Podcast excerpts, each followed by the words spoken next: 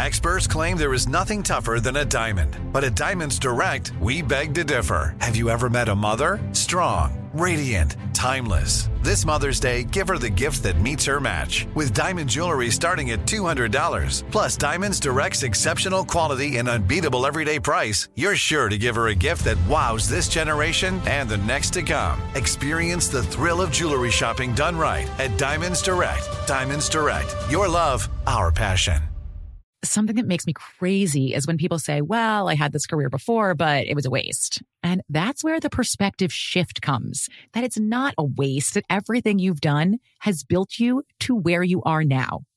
This is She Pivots, the podcast where we explore the inspiring pivots women have made and dig deeper into the personal reasons behind them.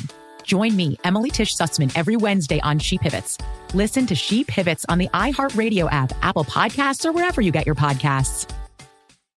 Every week on Talk Easy with Sam Fragoso, I invite an artist, writer, or politician to come to the table and speak from the heart in ways you probably haven't heard from them before.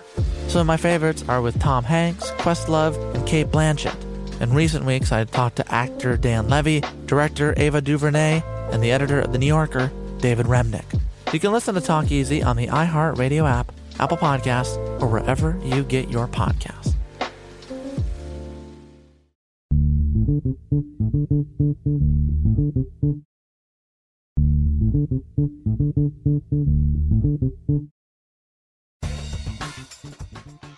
Good morning, peeps, and welcome to Woke A F Daily with me, your girl, Danielle Moody, recording live from our Podstream studios here in Times Square. Folks, the votes are in, and Gavin Newsom is going to keep the California governorship. Thank fucking God that the polls were actually right this time around and that his lead was indeed significant. You know, when I think about the possibility of California being run by the likes of Larry Elder, essentially Trump in blackface, the thought makes me want to vomit. The idea that a man, right, a black man at that, could get on television and talk about the fact that racism doesn't exist, that um, there were clips that were being pulled up from an interview with um, host, um, I'm trying to think, of, host Tavis Smiley did an interview back in the day with Larry Elder, because folks need to know that he's been around for quite some time. This is what's so troubling. This man did not pop up out of nowhere. He has been one of the golden children of the conservative party because, you know, they love to tout out their blacks, right? So in an interview that I tweeted a couple of days ago, he said, and this was after the heinous dragging murder death of Larry Byrd, um, who we often forget about because when we were creating hate crimes legislation, we were focused, right, on the heinous murder of Matthew Shepard. But that bill is named for both Byrd and Shepard. One, a man, black man that was dragged to death uh, by white supremacists, and then another, a gay man that was beaten to death and left for dead by a bunch of homophobic thugs. In that interview that Larry Elder did all so many years ago with Tavis Smiley, he said that you can't judge racism based on one incident with one group of people and that we shouldn't have hate crime legislation. This man also said that slave owners should have received reparations for their lost income when, you know, the enslaved Africans, his fucking ancestors, were set free. The amount of things that came out of this man's mouth over the past twenty some odd years of him being on radio, being on the television circuit, is enough to make you sick. So the idea that the liberal stronghold, right, of California could possibly even entertain a Larry Elder was nerve-wracking. So it wasn't enough for me for Newsom to just beat him. I needed him to beat him like significantly to send a signal to Republicans that if you are running on anti-science, anti-women, anti-blackness, anti-L G B T Q plus folks, if you are running on anti-climate change, you ain't gonna fucking win. And many in the political sphere were referring to this particular race, this recall race, which, by the way, ask me how much it has cost the state of California, meaning the taxpayers of California. You know how much this recall race cost? two hundred seventy-six million fucking dollars. And one of my friends and guest on, uh, regular guest on Woke A F, Kurt Bardella, tweeted, and he said, you know what? New rule. If you call for a recall of a race knowing good goddamn well there is no fraud, there is nothing wrong other than the fact that you don't like the person that's in office, you should have to pay for it, right? So the Republican Party, in my humble opinion, should be the one that is copying the, up the check for two hundred seventy-six million dollars, not the fucking people of California. And this is the same shit that happened in Pennsylvania, happened in Georgia, happened in Arizona during the twenty twenty election. And I'm saying people need to get up in arms, right? This is your money, right? You pay a significant amount of money in taxes. If you're not Elon Musk, if you're not Gates, if you're not Warren Buffett, if you're not one of the billionaires and uber rich, you are paying an obscene amount of fucking taxes to your state, to your city, and federally. And what I'm saying is that we need to start asking for our fucking money back. And you know what? Let me let me rewind that back. No, we shouldn't be asking. We should be telling politicians we want our money back. So no, you don't get to spend two hundred seventy-six million dollars that could go to coronavirus relief, that could go to public education, that could go to building up a stronger infrastructure in California, which has been marred horribly by the fires that we have seen, where the smoke is still billowing across the country all the way, making it here to New York City. There's a lot of things that could have been used with the hundreds of millions of dollars that were wasted by fucking Republicans. And so when they say, right, whether it is state Republicans or national Republicans, when they say, oh, that they are the fiscally responsible party, throw shit like this in their face. Because here's the thing. They want to talk about the fact that they are worried about nickel and diming and where is this money coming from for our three point five trillion dollars um, infrastructure bill? Where's the money coming from for this? Meanwhile, meanwhile, Donald Trump, their martyr and savior, fucking upped our debt, right? By trillions of fucking dollars in the four years that he was there. Now, did he do it because he was trying to better the country? Did he do it? Did he waste all of this money because he was building out programs that we will need decades into the future? No, no, friends, he did not. And so do not let Republicans steal a narrative about fiscal responsibility when they are the ones that are spending out of control. They just think that spending on wars and spending on fraud elections and all of this shit is worth their time, and it shouldn't be. And when I say that I want to see at some point soon some type of national fucking walkout as it pertains to the tax bills that are being fought right now, infighting within the Democratic Party between progressives and between the centrists about whether or not to tax the rich. And then you want to be up in arms about Alexandria Ocasio-Cortez's fucking dress at the Met Gala when she's saying tax the rich and sending a message and starting a conversation which should be had. And folks, let me pause for a minute because I know that I said this already, but I see that this conversation around A O C continues. And I want to say this to folks. This is all a fucking distraction, right? The reality is, is that the uber rich and regular rich in this country don't pay their fair fucking share. They never have, right? It's why they want the Trumps and why they want Republicans to be in power so that they can hold on to as much money as fucking possible. But what we have seen, what we are bearing witness to, what the global health pandemic has brought our sights to is how the wealth gap, how the racial wealth gap, how the gender wealth gap, how the gap in general is so fucking enormous in this country, right? Like you are looking, you know, at people. And, and here's, here's the thing. I always make the joke in the summertime in New York, right? Because you see helicopters flying from Manhattan over Long Island like it's yellow cabs that you would see on the street, right? Because the uber rich, how they get to the Hamptons in the summertime is that they take helicopters, and you see them going one right after the other after the other. Just so you know, those trips are like six grand round trip, or I think in some instances, six grand one way. So imagine the kind of money that you would have to have in order to use helicopters like they are fucking taxi cabs, right? So when you see these and you think to yourself, these people are C E Os, they're C F Os, they are hedge fund people. They are making an obscene amount of money, folks. I mean, money that we will never see, we will never understand in our entire lives. And they are paying like twenty percent less in taxes than the rest of us. Like, how does that work?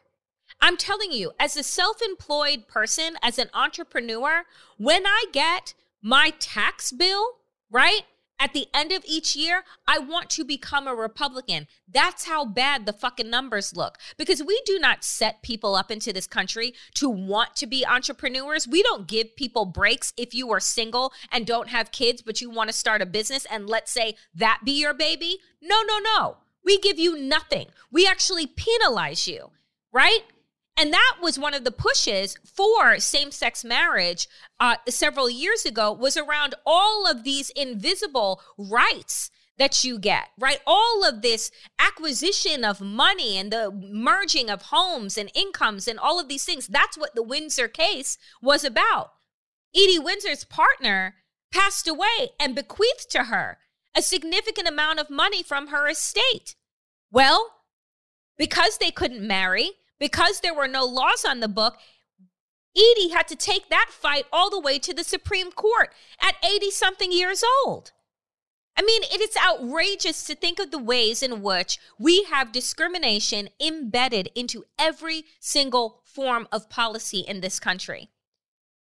And particularly when we look at saying, well, how are we going to pay for this? You have no problem paying for wars. You have no problems creating tax cuts for the rich on the backs of the middle class and the poor. And frankly, I don't even know, you know, I should have an economist on at some point soon, because to be honest, I don't even know what classifies somebody as being middle class anymore, because the numbers are so skewed, and what it requires for you to bring into your household has grown so much. Like, we, our salaries are not keeping pace with inflation. They're not keeping pace at all.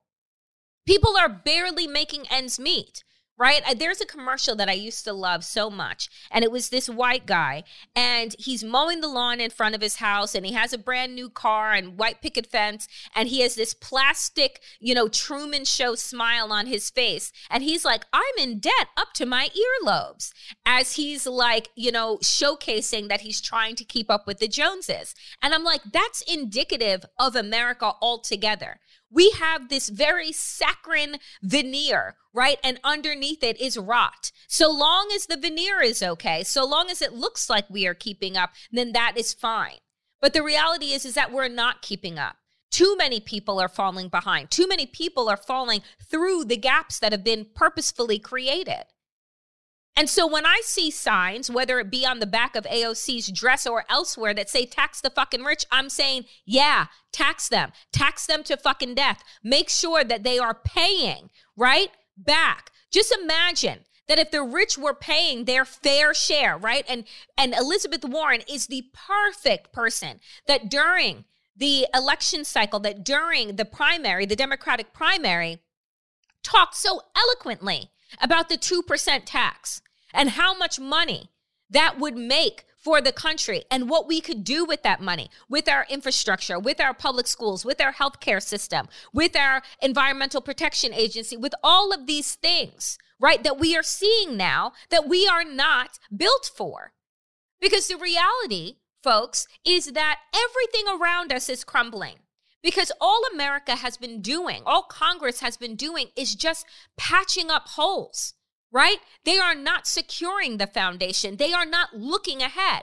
You know, you listen to the Senator Joe Manchins of the world, and Manchin will say, You know, we can't spend anymore. We, you know, we have, you know, crushing debt and blah, blah, blah, blah. And we need to be foreseeing things that are in the future. I cannot think of anything starker coming our way. And let me like knock on wood. I can't think of anything starker coming our way than what we are currently dealing with. A climate crisis, fires everywhere, uh, a crumbling healthcare system, right? Schools that are not adapted to the twenty-first century. I mean, everywhere you look, there are problems, but these problems can easily be fixed if in fact we invested in them, but we don't, right? So when I talk with uh, the folks that we had on last week, David Vine, when we look at the cost of war, over the last twenty years, twenty years that we were in Afghanistan, the twenty year, the longest war that the United States has ever been in. And he dropped the number eight trillion. And that is just for actual war equipment, tanks, guns, this, that, and the other thing, and didn't take into consideration everything else. And when he said, when you take into consideration everything else, you're talking about the fact that the United States was essentially spending a trillion dollars a year. So when we're looking at this fucking infrastructure bill that is three point five trillion, I believe over the next ten years, right? That is a drop in the bucket in comparison to what we have spent over the last twenty. So why aren't the fiscally responsible Republicans up in arms about that, right?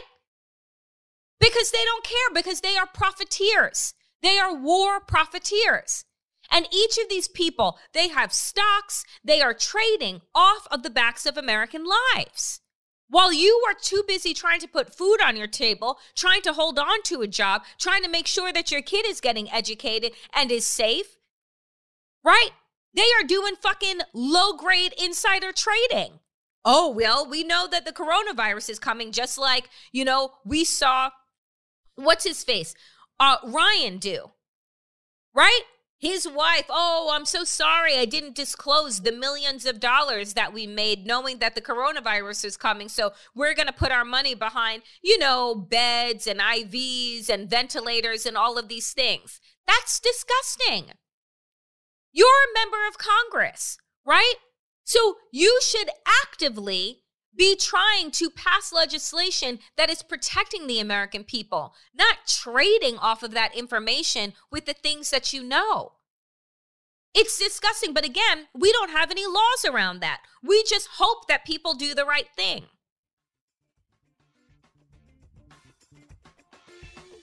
That's it for today's Woke A F Daily podcast. To hear more from me, including five full hour-long shows every single week, exclusive guest interviews, and more, support me on Patreon at patreon.com slash wokeaf. Power to the people and to all the people power. Get woke and stay woke as fuck.